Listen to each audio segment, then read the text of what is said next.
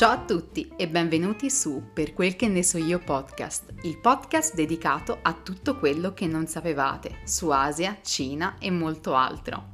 Sono Camilla, la vostra host, e da oggi inizierò a raccontarvi tutto quello che so sull'Asia, portandovi in un viaggio insieme a me, anche perché si sa, dopo un viaggio si torna sempre arricchiti con qualcosa di nuovo. E questo è lo scopo del mio podcast.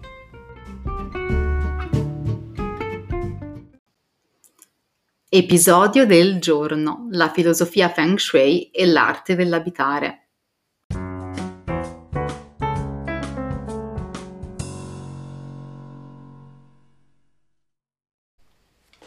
Ciao a tutti, eccomi finalmente qua. Sono felicissima di iniziare questo podcast e di parlare della filosofia Feng Shui.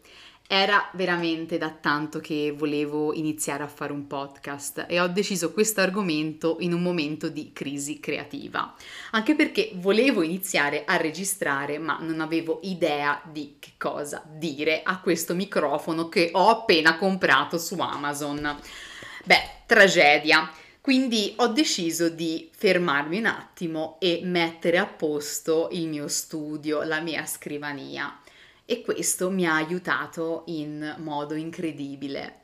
Tutto è diventato d'improvviso più chiaro, anche perché non so se a voi capita di avere questi momenti di crisi creativa oppure anche al lavoro, a scuola, di non riuscire a concentrarsi su niente, di leggere una mail e non capire neanche quello che dice, pure se è scritta proprio con tre parole. Beh, a me questi momenti capitano e so che quando capitano devo fermarmi e sistemare qualcosa in casa. Ora vi dico io, non sono una delle persone più ordinate, anzi sono veramente un disastro, però mi piace sistemare le cose che ho intorno, anche perché eh, questa è una filosofia che ho preso nella, durante la mia vita da studentessa che praticamente quando sono in crisi creativa o mh, ho le idee confuse, riordinare in modo materiale un ambiente o uno scaffale aiuta a mettere in ordine anche le idee. E da qua infatti è venuta questa splendida idea di iniziare con la filosofia del Feng Shui, che come filosofia promuove l'ordine ma anche i contrasti, quindi è una filosofia del saper vivere gli ambienti. E naturalmente è una filosofia che ha avuto origine in Cina ma che ad oggi è veramente famosa e tutti ne parlano, tutti vogliono una casa feng shui, una casa che rispetta queste regole e è in equilibrio, in questo meraviglioso equilibrio di contrasti che possono essere di colore, di forma, di luce e di ombra. Bellissimo. Tutti quindi parlano di Feng Shui, ma che origini ha il Feng Shui? Il Feng Shui è un'antichissima arte geomantica taoista. La geomanzia è un'arte divinatoria e dal termine si può intuire che è un'arte divinatoria attraverso la terra. Infatti geo dal greco significa terra e manteia significa divinazione. Divinare attraverso il terreno, una pratica usata nelle antiche civiltà proprio per capire se eh, ci sarebbe stato un buon raccolto oppure una carestia. Quindi il Feng Shui ha queste origini, però naturalmente è diventata anche una filosofia ausiliaria dell'architettura una pratica che eh, tuttora oggi molte famiglie in Cina utilizzano per eh, studiare il terreno migliore per costruire la propria abito- abitazione, dove porre le, la porta d'ingresso o anche semplicemente ogni stanza di una casa. Tutto ha un ordine preciso. Partiamo dal termine che essendo una filosofia eh, legata al taoismo è una filosofia molto legata all'elemento naturale. Il termine in sé feng shui Fen in cinese significa vento, shui significa acqua. Acqua e vento sono due elementi naturali che hanno la capacità di plasmare l'ambiente naturale. Pensate alla forza del fiume che scava nella roccia o anche semplicemente al vento che può plasmare una montagna, la modella. Quindi queste due forze naturali devono essere in equilibrio per funzionare. E questo equilibrio tra opposti naturalmente ci rimanda a uno dei concetti principali del taoismo, l'equilibrio tra yin e yang, le due forze opposte che regolano la natura. Yin in questo caso indica l'elemento umido ed oscuro, in questo caso quindi l'acqua, e Yang indica invece l'elemento luminoso e caldo, quindi il vento. Questo può essere tradotto anche in un equilibrio tra luci ed ombre all'interno di una casa. Un equilibrio tra contrasti serve ad avere un C che è questa energia vitale che vogliamo all'interno delle nostre stanze, equilibrato, perché un C in mm, squilibrio ha, um, porta ad una casa poco armoniosa. E come si fa a avere questo C, questa energia vitale in equilibrio?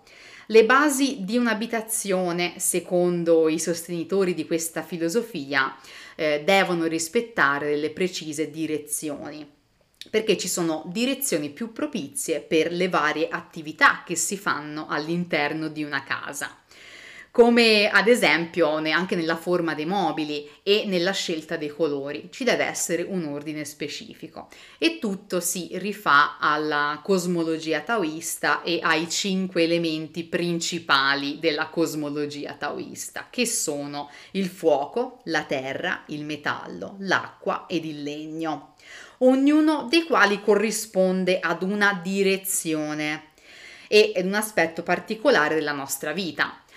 Ad esempio, secondo la filosofia Feng Shui è importante avere la camera dal letto rivolta verso nord, quindi la nostra camera deve essere nella, nella zona più a nord della casa, anche perché il nord eh, è correlato all'aspetto del yin, quindi dell'acqua, dell'oscurità e del riposo naturalmente. Quindi si sa, cercate di mettere la testa del letto verso nord e i piedi a sud. E così via, in tutte le altre stanze ci sono elementi e eh, zone più propizie che vanno rispettate una curiosità perché alla fine la filosofia Feng Shui non è così semplice come poi l'abbiamo anche tradotta in Occidente con il nostro minimalismo che poi alla fine anche quello ha un'origine eh, orientale con il decluttering e la filosofia di una vita semplice che è molto alla giapponese. Per quanto riguarda il Feng Shui c'è tutto un calcolo cosmologico e della numerologia ad esempio, eh, molte delle famiglie mh, tradizionali ancora oggi eh, cercano la posizione più propizia per la loro casa e calcolano eh, secondo della data di nascita del proprietario la eh, posizione della porta d'ingresso. L'ingresso infatti è uno degli, eme- degli elementi più importanti nella costruzione di un'abitazione, anche perché questo ingresso deve essere ampio, deve essere luminoso per far circolare bene il C. Farlo entrare da quella porta d'ingresso naturalmente.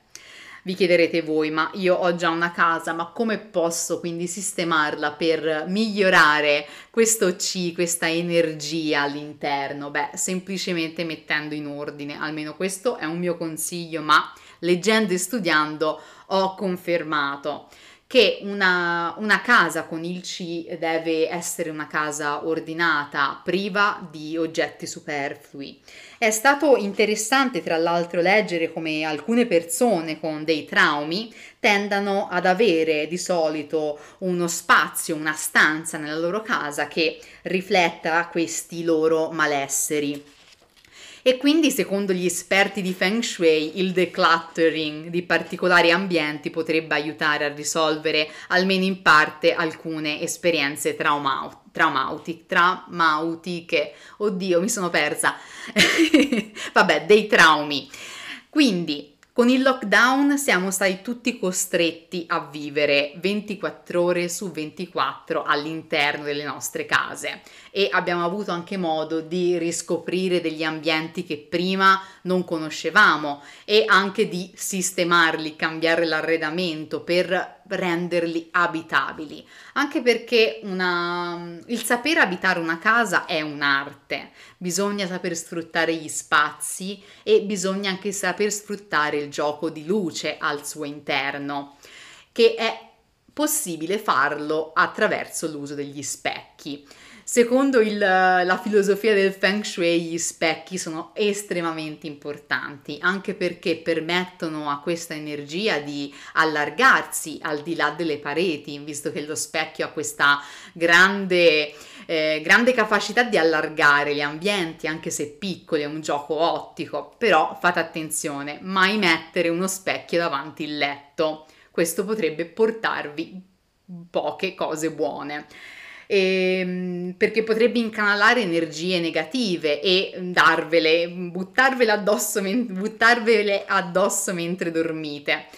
Naturalmente tra le tante regole che mi vengono in mente c'è anche questo concetto del bianco. Il colore bianco sì, è un colore bello, pulito, però troppo bianco, una casa tutta bianca è una casa sfortunata. Questo perché secondo la tradizione cinese il bianco è il colore correlato al funerale e alla morte. Quindi è importante sì avere una casa chiara, però una casa con dei contrasti di colori eh, gradevoli. Quindi tutto si gioca su dei contrasti e naturalmente tra gli altri consigli mettete delle piante in casa. Io eh, durante il lockdown ho fatto una collezione di piantine e sono così felice, anche perché secondo il Feng Shui l'elemento naturale all'interno delle nostre abitazioni aiuta ad avere questo, mm, questo chi che circola, però dovete fare anche attenzione perché una pianta porta sporcizia e pot- potrebbe portare ad avere un'energia negativa con l'acqua stagnante, le foglie secche, quindi bisogna sempre fare attenzione a mantenere un ordine generale all'interno delle nostre abitazioni. E questo secondo me è un po' anche un buon senso, chiamiamolo così, perché a chi è che piace vivere in una casa disordinata o anche semplicemente una casa piena di cianfrusaglie una casa che alla fine riesce a avere degli spazi aperti, degli spazi anche semplici, non ingombrati da, da mille cose inutili, perché nella nostra vita tendiamo a collezionare oggetti e questo lo faccio anch'io e non conosco nessuno che veramente eh, non abbia la pigrizia a volte di buttare via le cose che ha eh, in casa o oggetti superflui che ingombrano e non lasciano circolare una buona energia. Qua si parla di buona energia, ma può essere anche semplicemente saper vivere un ambiente, saperlo vivere al massimo e quindi anche sfruttarlo al massimo. A me è bastato mettere a posto la scrivania per avere le idee più chiare e registrare il mio primo podcast e sono veramente felice. E mi sembra di aver detto quasi tutto sul Feng Shui, anche perché è una filosofia enorme e qua dovrei forse fare una, una lezione di filosofia taoista più che di Feng Shui, anche perché ho ripetuto, è, ha origine eh, in Cina e ha origine dal taoismo, è diventata ausiliare di questa filosofia cinese. Però per oggi è tutto e se volete sapere di più su filosofie orientali, qualche curiosità magari in futuro aggiuntiva sul Feng Shui, continuate a seguirmi. Dopo questo episodio ne farò tanti altri parlando di quello che ancora non sapevate. Alla prossima, ciao!